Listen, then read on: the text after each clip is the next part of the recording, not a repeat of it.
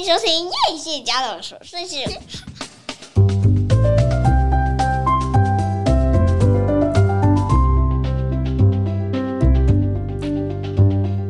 欢迎收听叶谢家的琐碎事，我是费尔明娜。This is Kwame。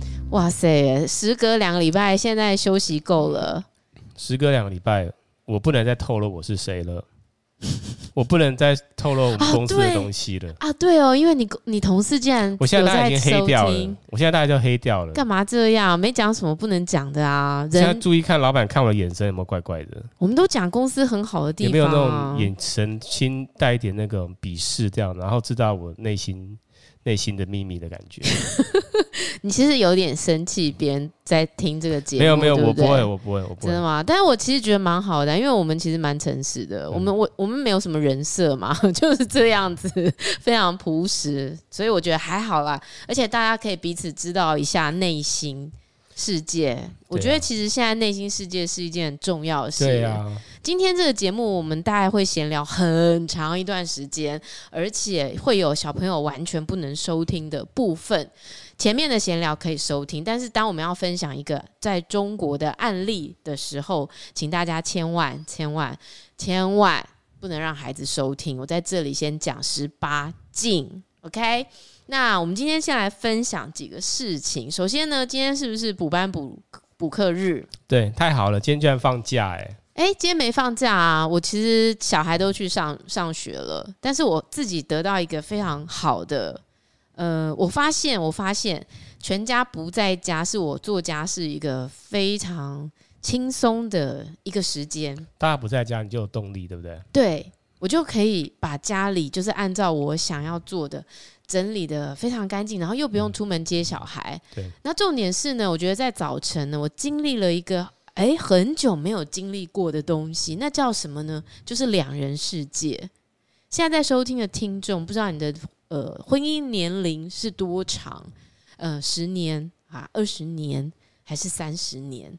那我不知道你现在走走到这个阶段啊，你跟你的另外一半啊，不管是男的女的，你们有没有那个两人共度，只有两个人的时光？很久没有哎、欸。没有啊，只要是没有结婚的，基本上都是两人共度的时光。家庭，家庭，我们现在讲的是家庭嘛？庭对，除非没有孩子。那我发现哦，我今天要讲的这几个东西啊，我发现又来了，你知道吗？每一次宇宙给我的讯息啊，就会透过很多不一样的东西，然后全部连在一起，然后让我们发现说，我们其实这一代、下一代、上一代，每一代的课题都一样。台湾人、外国人、中国人。所有你以为啊老外就比较好吗？并没有，其实都一样。走入婚姻、走入家庭会遇到的东西一模一样，除非啊你真的很有意识，然后去看到这些事情，不然最可怕的事情就是它它会一代复制到下一代。然后呢，你最不想要跟你妈一样，然后有一天起床你就发现你变成你妈。对。这是一件非常可怕的事情。你是说性别移转吗？吓死人了！行为模式哦，上一代的不幸发生在下一代，还还有或者是上一代的性。哎哦，好，今天我们会谈非常多跟性有关的东西。我知道这从自古以来都是禁忌的话题。我刚刚算是谐音梗诶，很赞呐，赞了哦。因为有听众反映夸米很久都不好笑了。对，我也知道。这位听众，麻烦公布一下他姓名、他的地址，好不好？然后你要送蛋糕给他吗？他快过生日了。好，哎，真的，我发现两个礼拜没录音，想讲的东西很多。那我们先回到两人世界。我发现，因为在小孩面前有很多东西不能讲。在我们家，我们会尽可能的保留一些，比如说别人的八卦，我不会在小孩面前讲。而且我们家小孩特别厉害，你知道吗？耳朵特别灵，现在在房间都会听得到，记忆力特别强，有没有？对，小时候的记忆，哇，过了八年九年都还记得。所以你千万不能痛揍他，因为他都会记得你痛揍他。没事，不要随便生小孩。没有，所以我就发现说，当这个世界回到只有你们两个人的。然后我发现，每个人走入婚姻，其实都是因为相爱走进去的。嗯，可是到了中途，相恨离开，相杀，相杀，就相爱相杀，相残。对，然后到最后那个结尾，多数好，很我我当然有看过非常恩爱的，对，很少很少，非常少，多数就成为室友关系。大家不要大家不要气馁啦，这个关系最后该分就分了。没有，但是我我我会一直告诉我自己，就是说分没有不好，分大家开开心心离开，真的没有不好。分财产大家分好，要分的公平。但是如果其中一方有不甘愿，好，或者是说觉得委屈，你知道，我觉得。人走了之后，唯一会留在这个世界上，就是你的情绪、你的执念，那些你觉得不好的、不行的、不够的，你要走的时候带着这些遗憾的那些东西，很可怕，会留下来。嗯，而且它会印记在可能你的下一代身上，然后就会有人活出你的样子。你讲到这边，很多人不懂啦，不懂对不对？很多人不懂。我是不是他想要说，他想要说你屁嘞？你在讲什么东西？你再给我这样讲下去，我要转台。我跟你讲，你给我好好讲。好，那我就先讲好了。你们听不懂前面是不是？好吧，那就直接讲杀人案。好了，但是我要先再回过头。好，我今天的主题是，请相信你的心，不要相信你的脑。你的脑就是一个承载灵魂的容器。那你的脑会告诉你很多事事情哦，它会发出很多声音，告诉你说你应该要这样，你应该那样。但是这些所谓的你应该不一定是真的。我们就拿一个很简单的选择题来说，因为这是最近遇到的事情，我觉得很有意思。如果发生在我身上，我会怎么选？你上次问过我了，我问过你吗？我不知道哎，跟夫妻没有关的议题耶。嗯，好，好，就是说我们今天的会考啊，因为我们今天最近会考公布成绩了，对不对？好，那通常别人的印象就是在华德福的孩子不会考试。嗯。他们就做艺术，然后他们都在做其他的事，所以他们不会考试。好，如果今天你的孩子会考成绩发现他可以进前三志愿，北女、附中、中山，那你的选择是啊，就去体制内读书读高中，还是我还是会在华德福学校把高中读完？这个问题为什么有趣的原因在？当很多人知道我的成绩可以进前三的时候，他们就会马上觉得我要去啊！我为什么还要继续读华德福学校？你直接公布我们学校到底是谁考到北一女了？没有，我不知道 谁考到北一女。我知道很多人考很好，我觉得很棒，哦嗯、很棒。这就表示说，我们的孩子其实也有能力准备考试，嗯，他们可以同时并进。但是我我说的这个选择，哎，通常你的脑会告诉你说：“你拜托。”正常在体制内都这么难考到，你在体制外都考上，你是不是应该去读前三志愿？嗯，这不是你心之所向吗？而且世界开阔，你会认识很很多不一样的人，然后你会发现你有能力跟他们并驾齐驱，这不是一个最好的机会？那你怎么会留在原地，不去外面的世界闯闯呢？这是你的大脑告诉你的，对不对？但是我的心会怎么告诉我呢？我的心告诉我的是。那我想要先知道我在体制内的高中我会得到什么？那我在华德福的高中会滋养我什么？我想要去真的可以滋养我的地方，嗯，那我再来做这个决定。我觉得我们的人很容易会被我们在传统在世俗的框架下长大的。你是希望家长有这个认知，还是我自己他的子女有这个认知？没有没有，我希望孩子跟我们。都可以用自己的真正的心的走向去做这个决定。我没有说一定要选什么，也有可能现在没有适合的华德福高中啊，嗯，也有可能你留在华德福高中没有办法滋养你啊，因为没有很好的师资，或者是没有很好的规划呀、课程，我不晓得，我不是很了解。哎、欸，你到时候可以剪剪一下以前那个周华健的新的方向。是你现在唱一段哈，我们这好久都没有音乐哦，赶快来唱一段。追逐风，追逐太阳，在人生的大道上。对对对对对，追逐我的理想，我我的方向就在前方。哇塞，在这一刻，OK，好了，大概大家要转走了。OK OK，抱歉抱歉。好，好，所以我会觉得。这就是我在跟大家解释，大脑会告诉我们的事，跟心会感受到的事，其实是不太一样的事。那因为我们之所以成为我们，我们有很多走过来的历经世俗的规范啊、价值观啊、原生家庭给我们的教养，会造成我们很多观念。可是这个观念真的是正确的吗？我其实常常都抱着存疑的态度。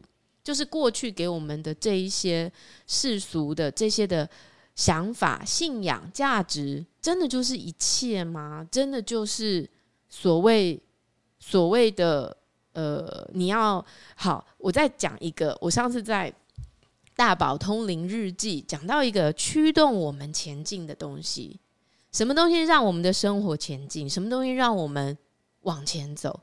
多数人驱动他。是因为焦虑，是因为害怕，是因为恐惧。因为我现在不去上班，我就没有钱生活，所以我要去上班。因为我现在不好好念书，我就没办法找到一个好工作，所以我要好好念书。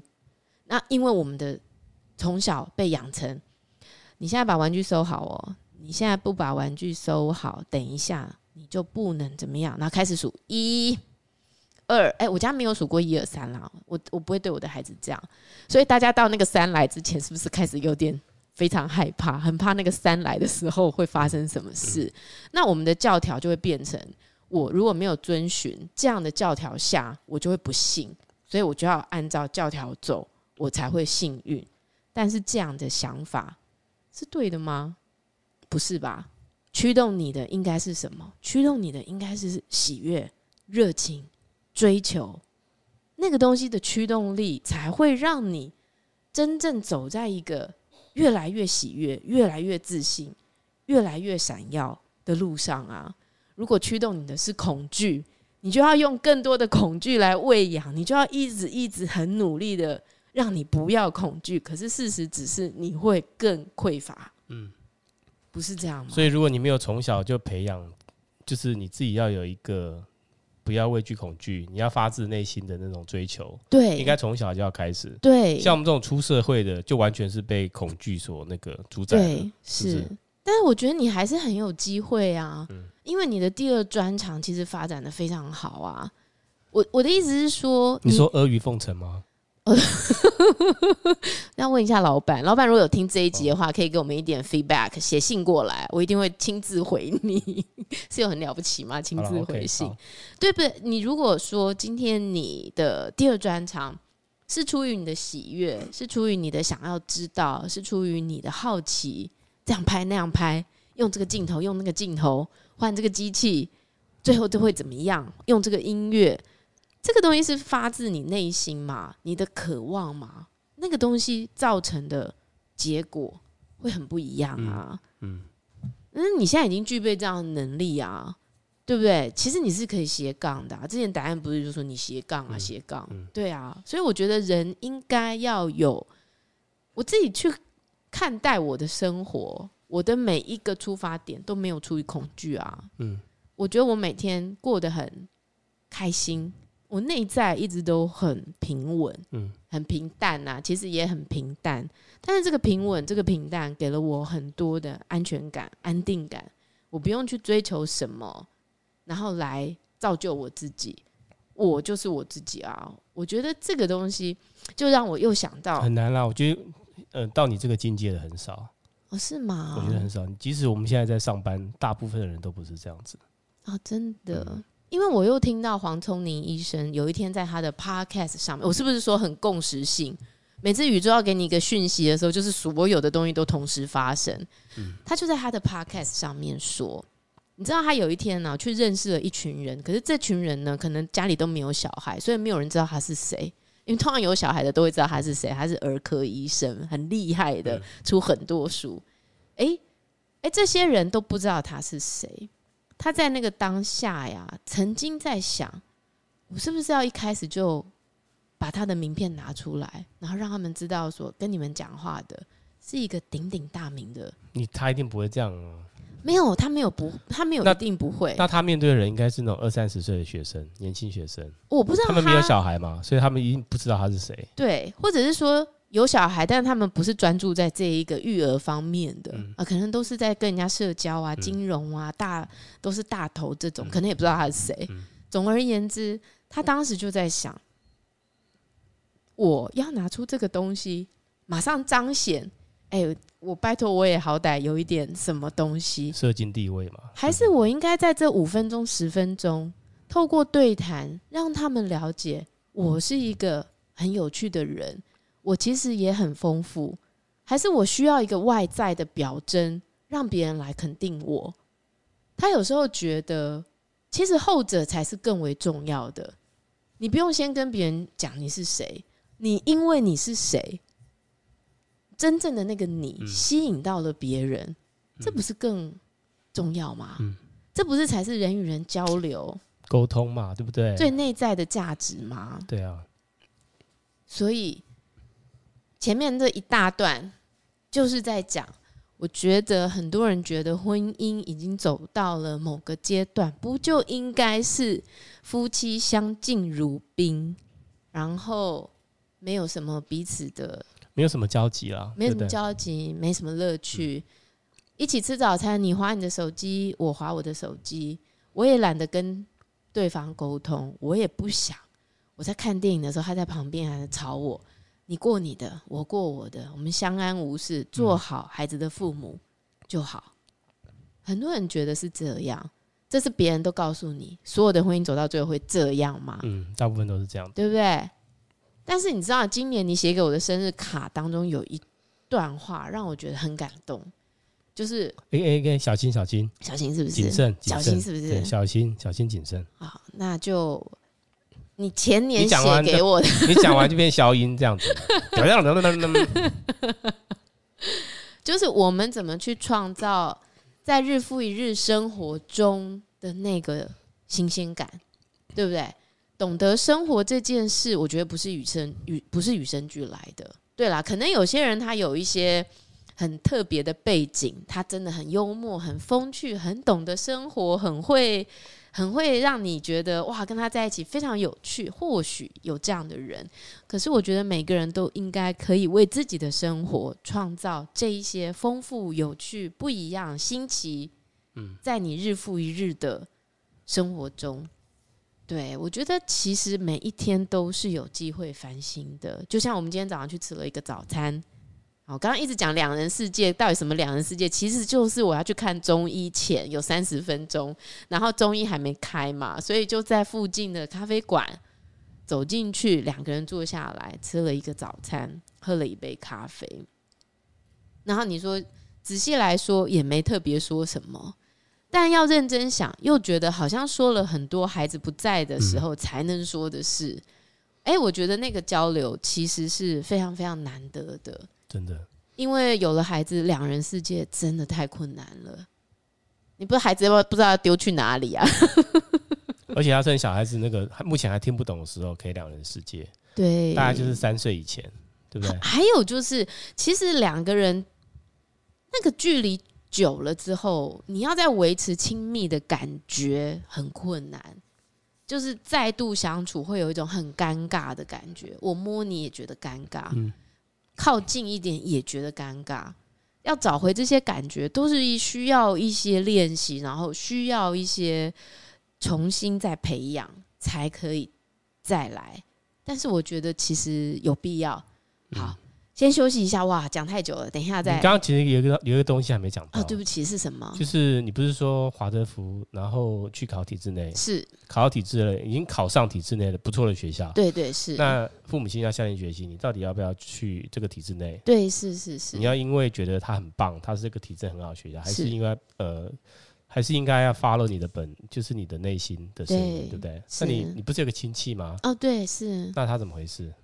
哦，他是这样子，就是他一个孩子决定出走，然后一个孩子决定留下，所以他是，呃，他是让小孩小孩自己决定。对，然后那个想出走就觉得我真是够了，我从哪哪个时候开始读读读读读读到现在，我觉得我想出去看一看。那但是呢，他看一看之后，哎，他最后他也甄选上。也非常好，当然非常好，啊就台大，而且电机系，我们听起来很棒，对不对？那可是那是因为他真的很会写程式啊，他们全家都工程师，然后他真的就是有这方面的天分啊、喜好。哎，我这样，我这样鼓励我同事，哎，嗯嗯，因为我同事他就是他跟他先生哎、欸、呃男朋友哎、欸、先生还是男朋友啊？先生到底是什么？我忘记，反正他们都是理工科的。呃是，然后他就很焦虑，说要不要生小孩？我说你不要担心，嗯、你们的理工的理工直男跟直女生下来的孩子已经特别聪明，真的，大家不要担心，真的。那那那好，但是我要说的是，那留下来的呢？最后他也甄选上一个很好的学校，但是就我亲戚的立场哈，他觉得留下来是比较好。好的原因是留下来可以继续累积这个能量，特别到高中有更多更困难的东西要去跨越。可是你在体制内，你可能要花很多时间去准备考试，那无形当中就是有一点点可惜。他也没有说不好，他只是说。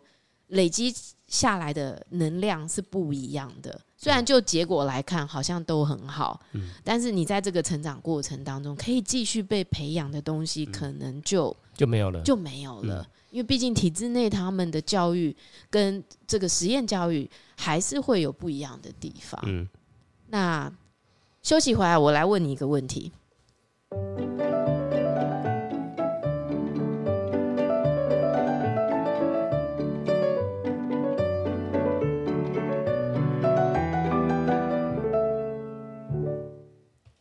好，哎、欸，那所以如果是你是那个学生，你不是以家长立场哦，你今天在实验教育，然后你考上了前三志愿，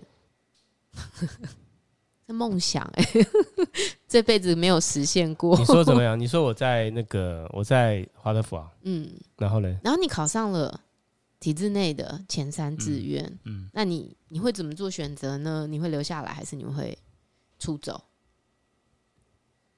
欸、你这样空白太久，我很难剪。不会，我应该要。我既然在体制内，我现在我现在在实验教育，我当然是我当然是继续会在实验教育啊。你这么肯定，你难道不会因为觉得那个体制内因为我不知道体制内是怎么样，我不知道体制内怎么样啊。嗯，所以体制内对我的吸引力应该是没有吸引力吧？啊，我只知道它是一个很好的学校。但是如果我是在，因为我已经在。实验、欸、应该说实验教育了嘛，嗯，所以我我到了九年级，我想经过这九年，我应该是非常清楚，呃，实验教育带给我什么东西，嗯，对不对？而且我应该会有一些比较独立思考的能力，嗯，不是那种填鸭式的教育，好像人家跟你说去你就要去，是，所以我觉得在那个在那个阶段应该有应该有辨别辨别的能力，嗯，所以我认为我极有可能还是会留在那个实验教育，如果爸妈还有钱的话。好，但是我想要鼓励大家哦，就是说，其实每一条路都会通往不一样的地方。那这个路一定这样走就没有回头路吗？当然不是啊，你当然也可以读一读。欸、有人是不是？对呀、啊，读一读后又回来了。对呀、啊，对不对？所以我觉得，其实不要害怕做决定，嗯、不要害怕跨越舒适圈，想清楚就好了嘛，就勇敢去嘛。啊，这不行不行不行，再回来就好了。啊、晚一两年毕业会怎样？也不会怎样啊。嗯嗯、好，所以不要把每一个东西都想得这么僵化，这么死。我觉得我们那个刻板教育真的遗毒残害太厉害。那我今天要来跟大家分享一个，哇，那真的是我最近听到一个。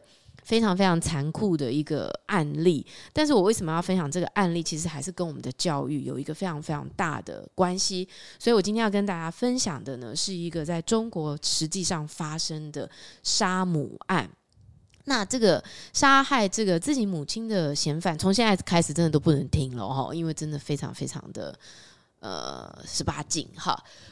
杀害自己的母亲的这个犯人呢，其实他叫吴谢宇，他是一个北京大学经济系三年级的学生，诶，他是保送进北大经济，诶，而且拿奖学金，诶，表示这个人其实应该很聪明，然后成绩非常优秀，而且听说在考上北大前两年，就高中的时候非常自律。我听说他是福建人了，对不对？对，福州那里，嗯，然后非常自律。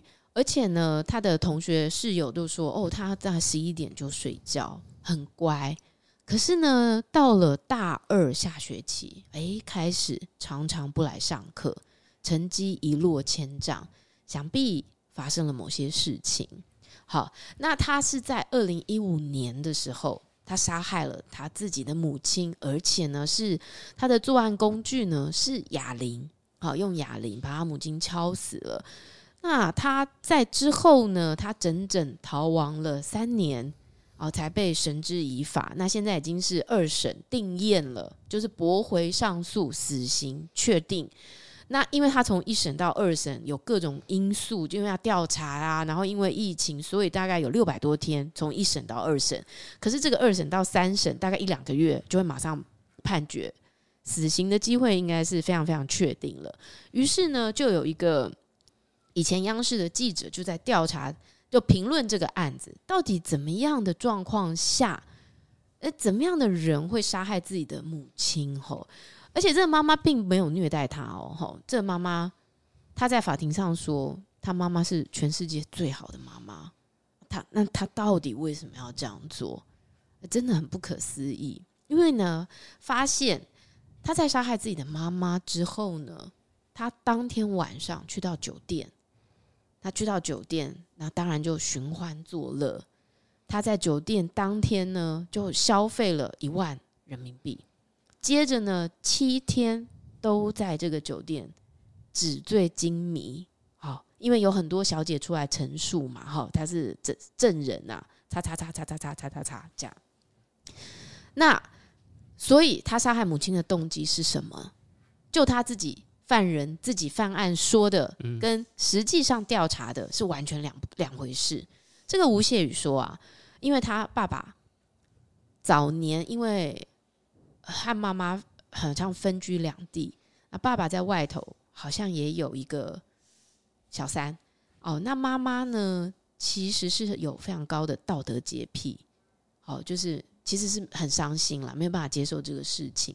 那因为道德洁癖。又很严格要求，啊，不然他怎么保送进北大？嗯、表示妈妈可能管教也是蛮相当严。他妈好像是老师嘛？对，他妈妈是老师。那这个妈妈呢，平常喜欢看琼瑶，喜欢看《红楼梦》，喜欢张国荣，喜欢张国荣。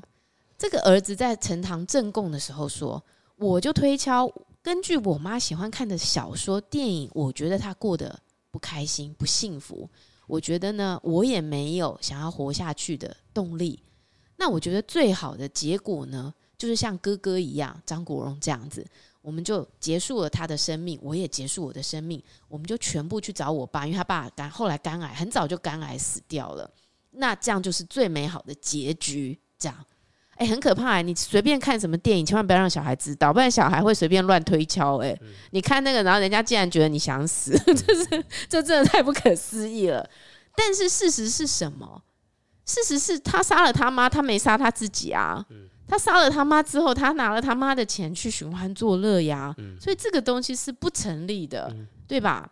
要就一起死嘛，对不对？对啊，而且他还做了非常严密的包扎，然后让大家不会发现。而且呢，他是在暑假第一天，七月十号要放暑假了。嗯，哎，这个老师嘛，他妈妈是老师嘛，那，老师放暑假失踪两个月，不会有人觉得很奇怪吗？对啊，就是暑假嘛。哎，所以他是特别挑了日子的啊。嗯，而且他是他不是随机耶，他是有预谋的。嗯，那接下来呢，他就马上把他妈妈的钱，他的钱花掉了嘛。那花掉没钱怎么办呢？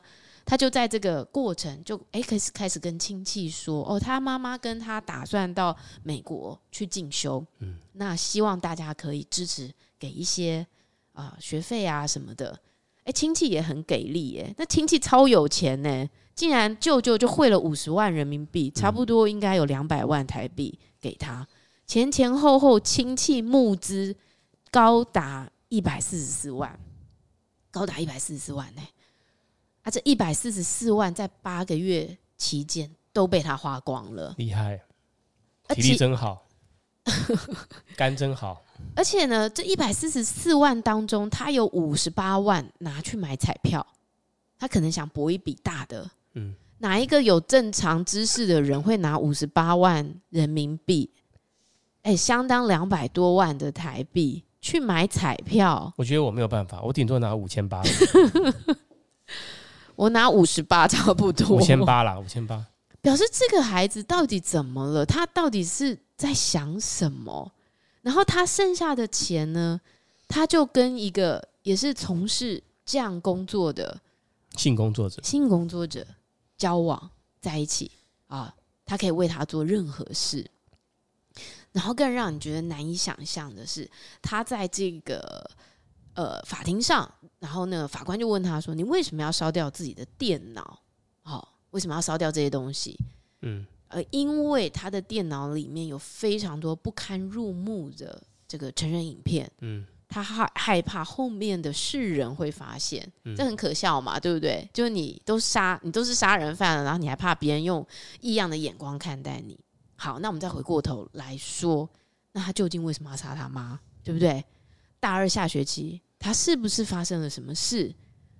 他是不是在大二下学期开了一扇，开了一扇在外头沉迷在这样的情色场所的门？嗯，无法自拔，以至于没有办法支付他想要继续去做这些事情，所以他就动脑筋，动到他妈身上。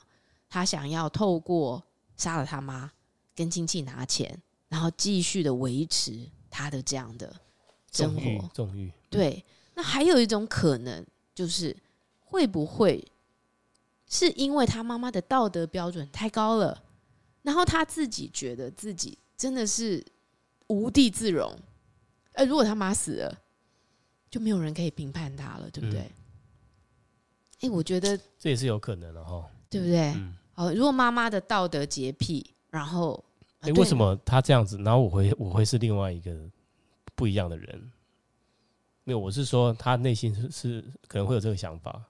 对啊，你是说他妈的他妈的道德这么高，然后他像到他爸，完全是不一样啊！就基因像到他爸，嗯、没有没有没有，我们要说的其实都不是遗传，不是基因。好，所以最后我们就会了解到一个事情。就是说，你知道很多孩子在求学的过程当中，其实失去除了读书，失去了很多青春应该要去享受的事情，而且在他们从青春期过渡到成人的阶段，在这样的社会当中，没有人给他们一个很正确的教育。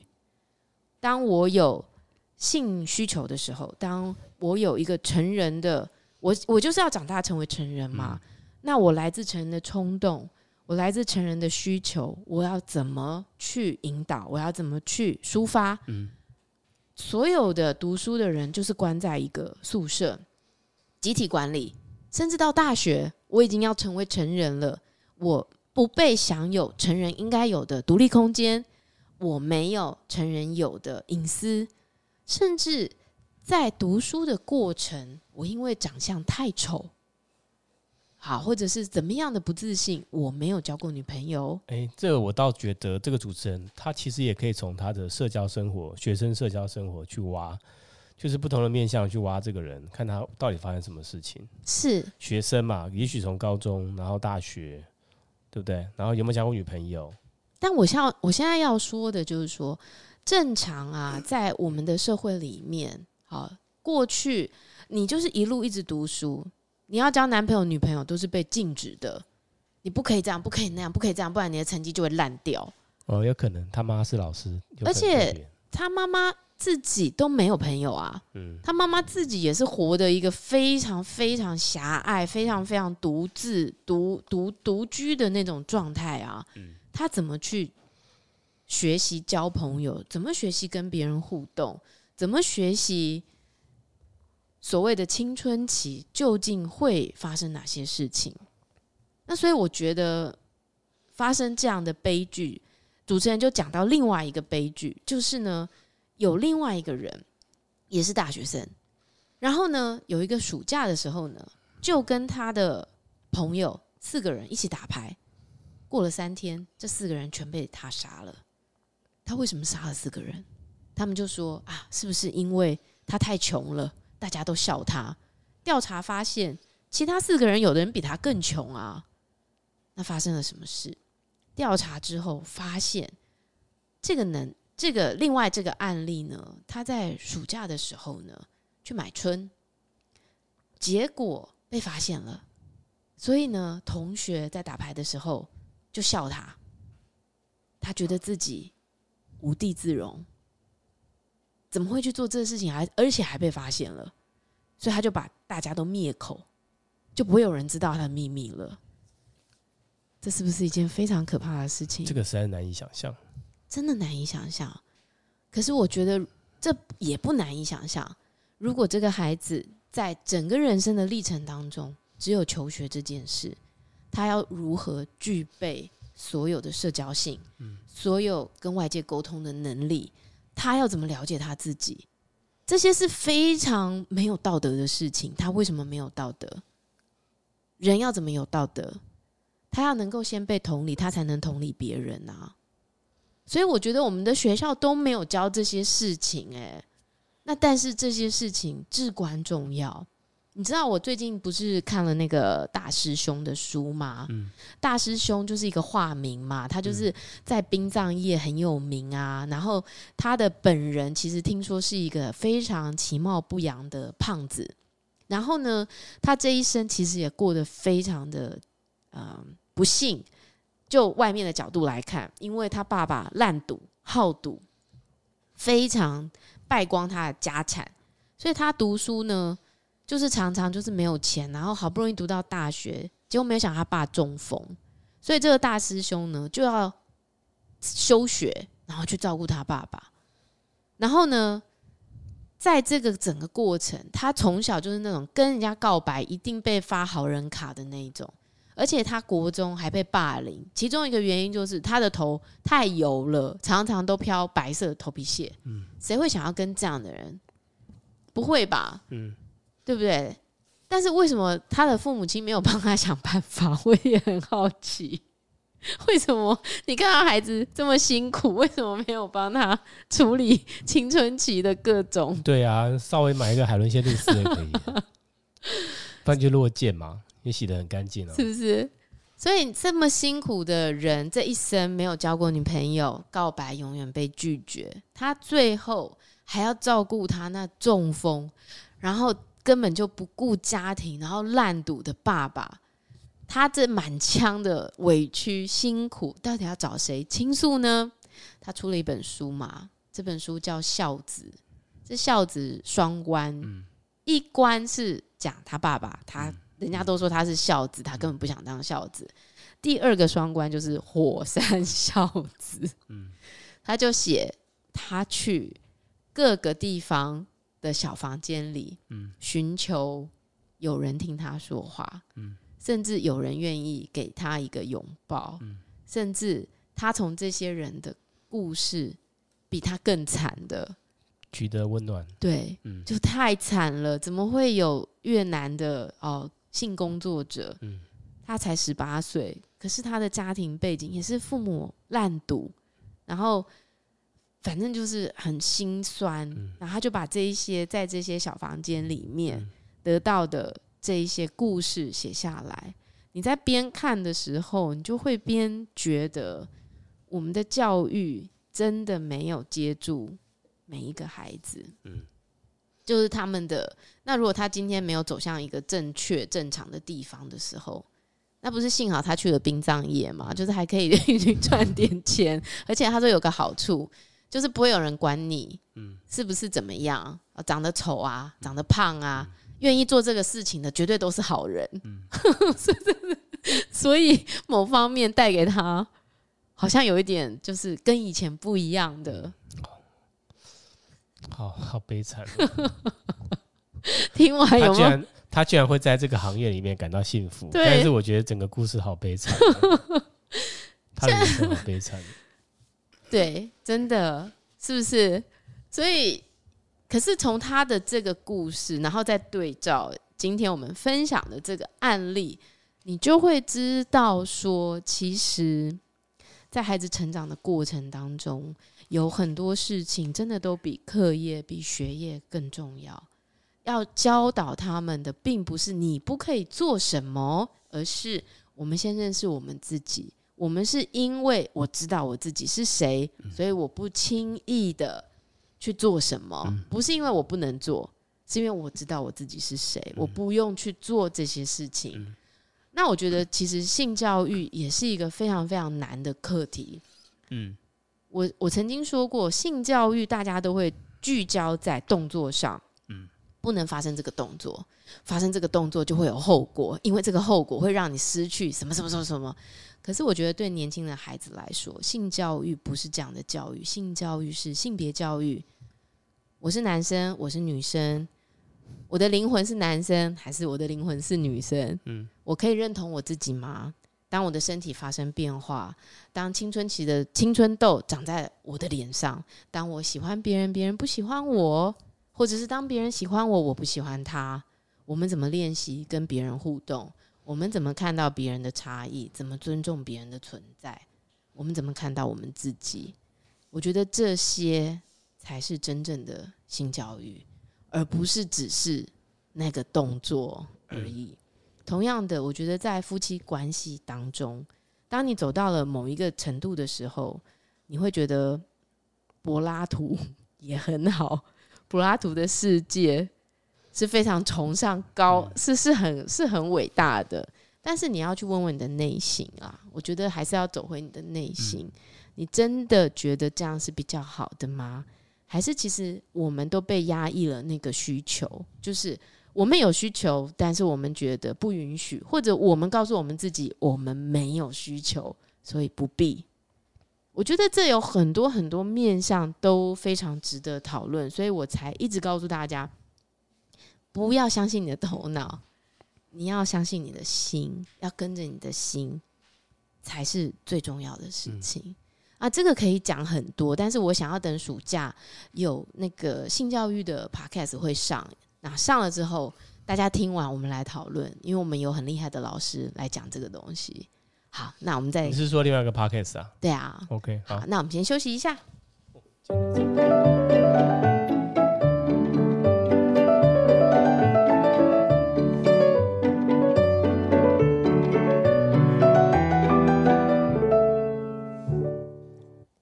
好，哎、我们刚刚那个案子其实就算讲完了，但是没有讲到最后。最后就当然就定谳嘛，他就的确杀死了他的妈妈嘛，然后的确他就是为了这个钱嘛，然后也为了这个不要被发现，无地自容嘛。那但是呢，最后有一个真的让人家觉得百感交集的，就是他怎么会知道他妈妈的银行卡密码？那法官就问他：“你妈有跟你讲密码吗？”他说：“没有，但是我知道他一定会用我的生日作为密码。”然后他就去试了，真的就是他的生日。嗯。他在法庭上说：“我妈妈是全世界最好的妈妈。”然后他竟然毫不留情的，好，所以我们要探讨的不是他为什么这样做，他哪里个踢就大这样做，不是，是这整个背后，为什么这个孩子是没有道德的？为什么他没有想到后果，只想到？这个前面他要去做的这个东西，人啊，之所以跟动物不一样，是因为人有理智嘛，有判断嘛。当你在做某些行为已经失去理智、失去判断的时候，你其实就是禽兽了。嗯，所以有时候都要回过头去想一想。好，真的要认真的想一想。好，那哎，今天我们其实要跟大家分享一些。我们看到一个很很很有趣的片，对不对？嗯，好，哎，这在这之前呢、啊，我今天我这个礼拜听了那个李四端的那个大云食堂，你知道他访问两个女性，一个是林静怡，一个是陈永仪。林静怡就是我们台湾那个医生从政嘛，嗯、然后陈永仪就是一个香港的，嗯，一个香港的，我我不太清楚，因为他的头衔实在太多了，好像也是心理师。然后也是治疗什么的，然后他还去念过西点军校，一个女生哦，年纪稍微有一点大。嗯，然后李四端访问他的这个节目，大家可以。那他们两个为什么会会在一起啊？他们同时是因为我觉得他们都是一个女性独立的代表。然后他这个节目在那个 YouTube 你可以找得到。那我觉得他在里头描述整个女性在社会上的角色，她的觉醒，她的想要，然后她怎么去走出自己的路。我觉得他们描述的真的非常非常好，就是这集节目非常好听，我很鼓励大家去听，因为你知道李四端是一个非常会打断别人的主持人，每次讲一讲讲一讲，然后没讲完，然后就直接把它切掉，让陆小芬上上他节目，从头到尾都不知道他有什么给他机会说这样子。可是我跟你讲，他对林静怡跟对陈永仪他不会耶，真的、哦，他几乎让他们讲很久，自由发挥就对，然后讲完呢，我觉得他对他们有一定程度的敬重，他有可能受到警告了。但是我相信是因为他对他们新闻人对于他们可能有一点敬重啦。对于娱乐圈，我觉得他们可能就会觉得、嗯、啊，你也没有什么，我不知道，这是我个人的想法。嗯、所以我觉得这一集节目非常好听，我很鼓励大家去听，特别是女生。嗯、好，在婚姻里的你，还没有结婚的你，都去听。我我觉得是一个非常好的，太好了，真的。嗯、我同事很受用了。你吗？我同事，你同事啊？嗯、你同事听我节目，糟糕。好。那哎、欸，我们这礼拜啊，其实今天呢、啊、有两部新的戏要上，其中有一部让我非常期待，叫做《今生也请多指教》。好，他是在讲有一个人会不断不断轮回，可是呢，到了第十八世，他好像就是最后一世了。好，所以他就想要去找到一个他的青梅竹马。那他是申惠善，申惠善就是演《哲人王后》里面的那个女生。好，还有跟那个安普贤，安普贤就是演那个。哎、欸，糟糕，忘记了跟金高银演那个什么小将的里面那个男生，还有演那个梨泰院 Class 里面的啊、哦、安普贤，今天会上。还有一部是欢迎来到王之国，哇，这部我也很期待。谁？就是我们的衣袖红镶边的俊浩，还有不是后俊 Set 哦，他是俊浩，不是后俊。嗯、还有润娥，哈，少女时代润润娥，他们两个。主演这部在 Netflix，今天要上这两部，希望会好看。那在这之前呢，我们这礼拜看了《猎犬》。嗯，你你只有看一集对不对？我看两集啊。啊，你看两集吗？我、嗯、觉得蛮好看的，但我觉得这个男主角好像身材很好，但是他长相可以够格到男主角吗？好像身高不是很高哦。他一百八哦，不好意思、哦，真的还假的？他真的他一百八。那我们真的是被韩星惯坏了。哇塞，没有个一百八十五以上，我们都觉得不够格，是不是？我原本我原本也以为他矮个冬瓜哎、欸，对呀、啊，因为他站在李敏镐旁边，他最早演那个永远的君主。呃，我们现在讲《猎犬》这部片，《猎犬》我上次有推荐过在我的脸书上，然后它是八集的韩剧，而且它是一次全上架。男主角好，男主角是非常非常有名的。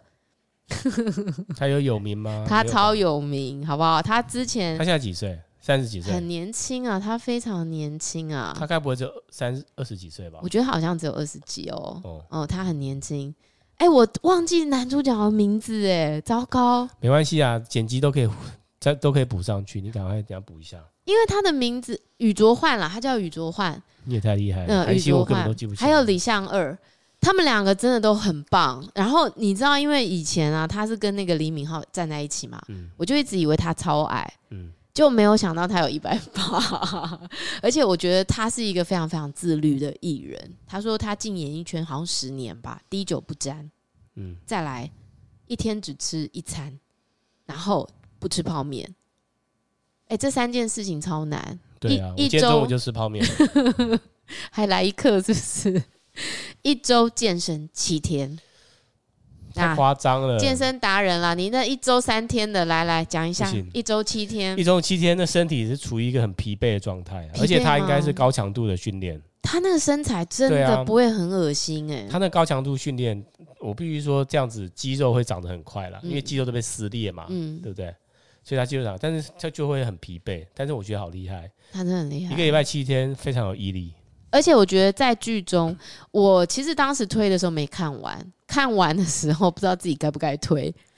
我觉得主要是因为他当中那个女主角金赛纶，她有出那个酒驾的事情啦，就是形象太差，所以当时本来讲好是全剪掉。你是说骑摩托车嘛？你是说？剧里面拍酒驾，不是不是，还是他他本人，他本人，他好像就是现实生活，现实生活，对对对。然后他酒驾又不负责，就是好像躲起来。哦，所以那个观感不好，所以把它全部剪掉。本来是要全部剪掉，他这二零二一就拍好了，所以你看里面都是疫情期间嘛。但是没有想到说后面好像没有剪掉，可是突然在第六集之后，这个女的消失了。所以第七、第八那个剧情，我就一整个觉得好难接受哦。嗯、好，那所以六之前其实真的都很好看。而且我觉得你看那个宇卓焕打拳啊、跑步啊，就是非常非常灵敏，就是你会知道他真的做了很多功课。那其实他就是一个动作片，非常动作的动作片，又血腥又残、嗯、又残暴。我通常是不会看的啦。我知道他动作很快啊，出拳很快，出拳很快，脚脚步很快嘛。对对对对，就是健身啊，健身那个就是训练你爆发力，对，很厉害，很厉害。你会想说有一天跟他一样吗？没有，但有啊，大概三分之一就可以了。三分之一，你做得到吗？三分之一。好，所以我现在推不推我有点难，不知道该不该推啊。老实讲，那没关系，大家就是自己看着办。好。嗯就是好看就给他看下去啊，然后到到到最后大破口大骂，到底在演什么？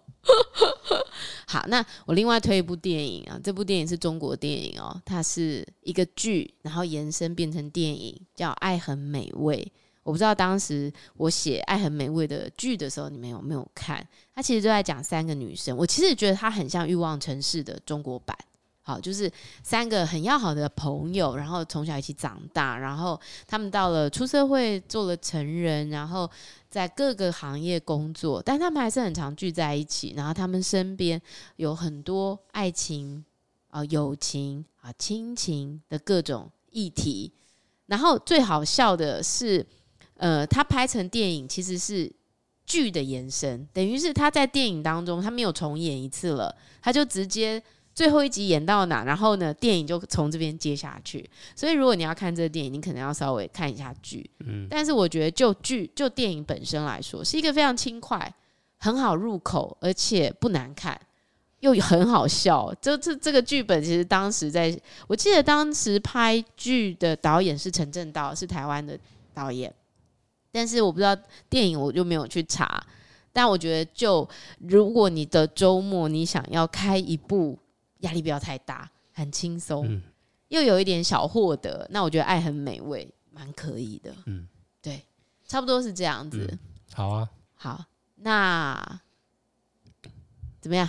我觉得很好啊。我们已经录五十二分钟了，差不多了。啊，对啊，每次都是这样嘛，两个礼拜不录，然后再录就是很很，就是拉里拉杂，很多事想跟大家讲啦。嗯、对，没关系啊，今天还是有个主题嘛，是不是？对啊，是啊。那我觉得其实哦，上我们上礼拜好像出去玩了，我们出去玩，然后又刚好学校有活动，然后就就是拉里拉扎的每天，然后到礼拜一的时候，我们整个那个疲惫值大概是整个爆表爆到最高点。对，就是周末不要安排得太满。对，其实我觉得人的生活，你不能一直追求高潮啦，你不能说每一天都要这样子哦，精彩无精无什么呢？什么？精彩万分，是不是？精彩绝伦，是不是？对对对对对，精彩绝伦，对对对，不能追求精彩绝伦。我觉得精彩绝伦要用在时不时来一下这样。但是如果你每天都精彩绝伦，你就是累到累啊，就橡皮筋疲乏了。对，累到像狗一样。对啊。那礼拜一我们家平常还要健身，怎么会有力气？我觉得健身是一个非常非常需要在四十岁就开始的运动。嗯。而且那个教练告诉我说：“哎、欸，对，你知道，因为我上个礼拜就是腰伤到，就是有点觉得走路不舒服。然后我这礼拜去健身，我就跟教练说，请帮我做所有的放松。然后我没有要做那个重重量的。哎、欸，我跟你说，腰闪到这件事，去找健身教练做放松，其实很好、欸。哎，就是帮你拉很多地方，然后会让你比较舒服。”然后他就跟我说：“你知不知道，你平常走路的时候都应该要把你的肚子收紧，包含你坐在车子里面，你的肚子都要收紧，就肚子要用力了，对不对？肚子要用力。”我说：“这太难了吧？坐车那么放松，然后肚子还要用力，顺便练核心啊，练核心。哎，但是我跟你说，我觉得当你肚子用力的时候，你的意识就会让你的整个身体好像会抬起来，就是不会驼背。嗯。”哎、欸，我觉得其实是很棒的方式。真的、哦？对啊。你怎么不在一开始开录的时候就讲啊？就现在开录的时候要讲用力啊，我就会一直用力。啊，你就是从头到尾就是维持一个好的姿势。嗯、那你有没有要试着一六八？我今天不是跟你说老高跟小莫在讲一六八这件事情？一六八哦，他没有讲八，他其实说为什么人啊需要时不时断食，或者是人啊为什么要十六小时不进食？大家去找老郭、老高跟小莫讲这个东西，我觉得他比坊间什么健康杂志在讲一六八来的有趣太多了。他的意思是说，其实是从这个工业革命一百年前开始，人才会吃三餐。最早其实人哪有那么多东西吃啊？一天吃到两餐了不起了。嗯，那如果你的肠胃可以得到适当的休息，不要一直工作，一直工作，一直工作，你的器官不会那么快老化。嗯，那人老了，最先老的是不是肠胃？就吃不下什么的。所以他说，你要时不时的，就是就是让他可以就是休息。那休息之外呢？他说他会产生一个自体的自体保护机制，不是，就是你的糖都用完了，你身体的糖都用完了，它就会吃你自己的养分。不知道是什么东西，它就帮助你新陈代谢，嗯、你身上老旧的东西呢就可以排出去。那排出去之后呢，你就会有新的东西。嗯、他说，所以野生动物啊，老死都不是生病死的。诶、欸，这什么道理？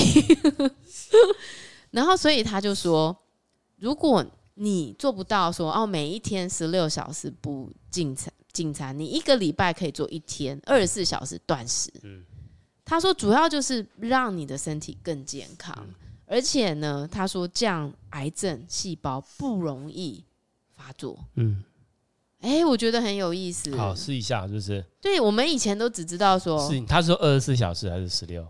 他说你就是。时不时就是两三天啊，你做不到每天，你就两三天做十六小时不不进食嘛。比方说我们现在八点吃完饭，然后到隔天八点就十二嘛，对不对？再四个小时就是十二点才吃第一餐嘛，就是人家说一六八，对，他说这已经是证明，就是真的是比较有好处。但我们以前都只可能只知道说哦，就一六八一六八一六八，可是到底为什么要一六八？他就举很多过去的例子，然后对照现在。他说现在是因为食物太多了，发明太多了，你动不动都在吃，一直吃，吃不停，点心也要吃，宵夜也要吃。那你整天都在吃，你的身体都不能休息，很有意思吧？对啊，可以听一下了。对，可以听一下，可以试试看，他会不会回春，越来越年轻这样子。嗯，好，好，今今天谢谢你的收听，虽然节目有点晚上。呃，欢迎你留言给我，写信给我，我们下次再见，拜拜。哎，你没有拜拜，拜拜，拜拜。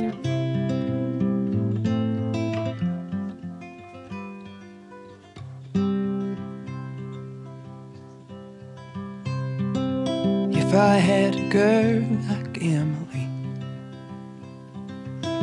if I had a girl like Emily.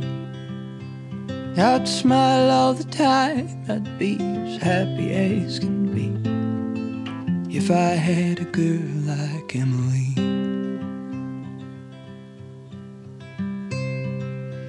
If I was the boy to make her laugh. If I was the boy to make her laugh. I'd cherish every moment, Lord, I'd take a photograph. If I was the boy, make her laugh. If I was the one she called a night. If I was the one she called a night. We'd talk for hours and hours until the morning light. I was the one she called a night. If I had a girl like Emily. If I had a girl like Emily, I'd smile all the time, I'd be as happy as could be. If I had a girl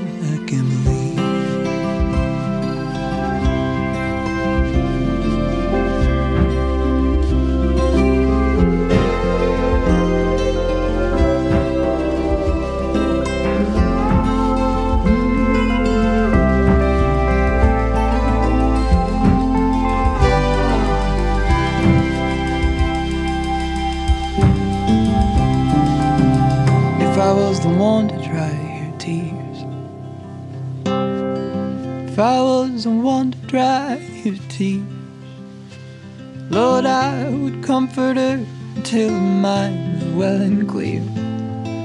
If I was the one to dry her tears,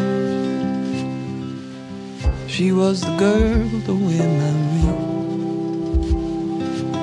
If she was the girl to wear my ring, I'll love her forever, Lord. I'd treat her like a queen.